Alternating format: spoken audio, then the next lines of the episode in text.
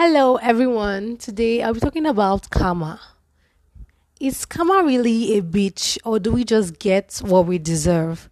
We'll find out at the end of this episode. I'll just start by explaining and defining what karma is all about, giving an illustration actually. Karma is a religion, it means action, work, or deed, and its effects or consequences there is this law in physics, this law of motion in physics, for those that are doing the sciences, that states that for every action, there's equal and opposite reaction. That's what karma is all about. What you sow, you shall reap. Yeah. So that's what karma is actually trying to tell us here.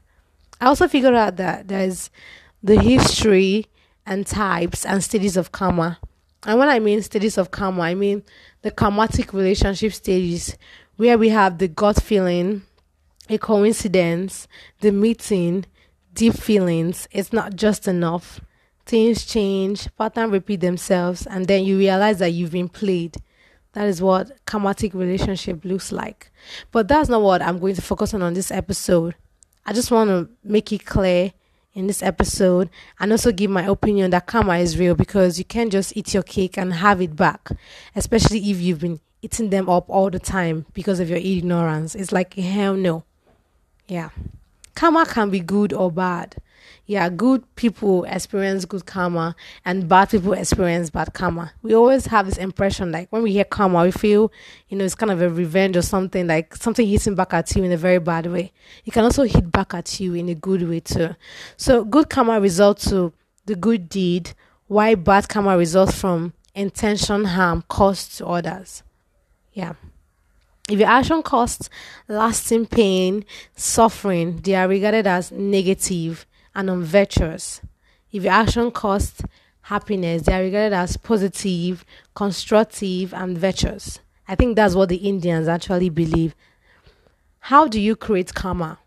You create karma from your thoughts, your actions, from the actions of others under your control. How do you treat people under your control? From your attitude, your expectations, and lifestyle. You you create karma from your actions. Yeah, the actions you perform consciously, and also from the actions you, you've done unconsciously due to your ignorance.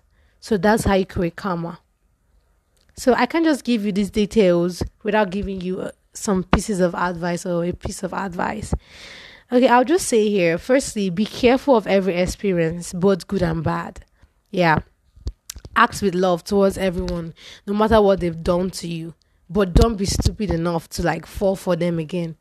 Check your motives, check what motivates you, watch your attitude because negative thoughts create angry energy directed at you.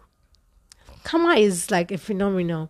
You can you can change it. You have the power to change it in the future because life is a combination of free will and destiny. So let's check ourselves and treat others the way we want to be treated. Thank you.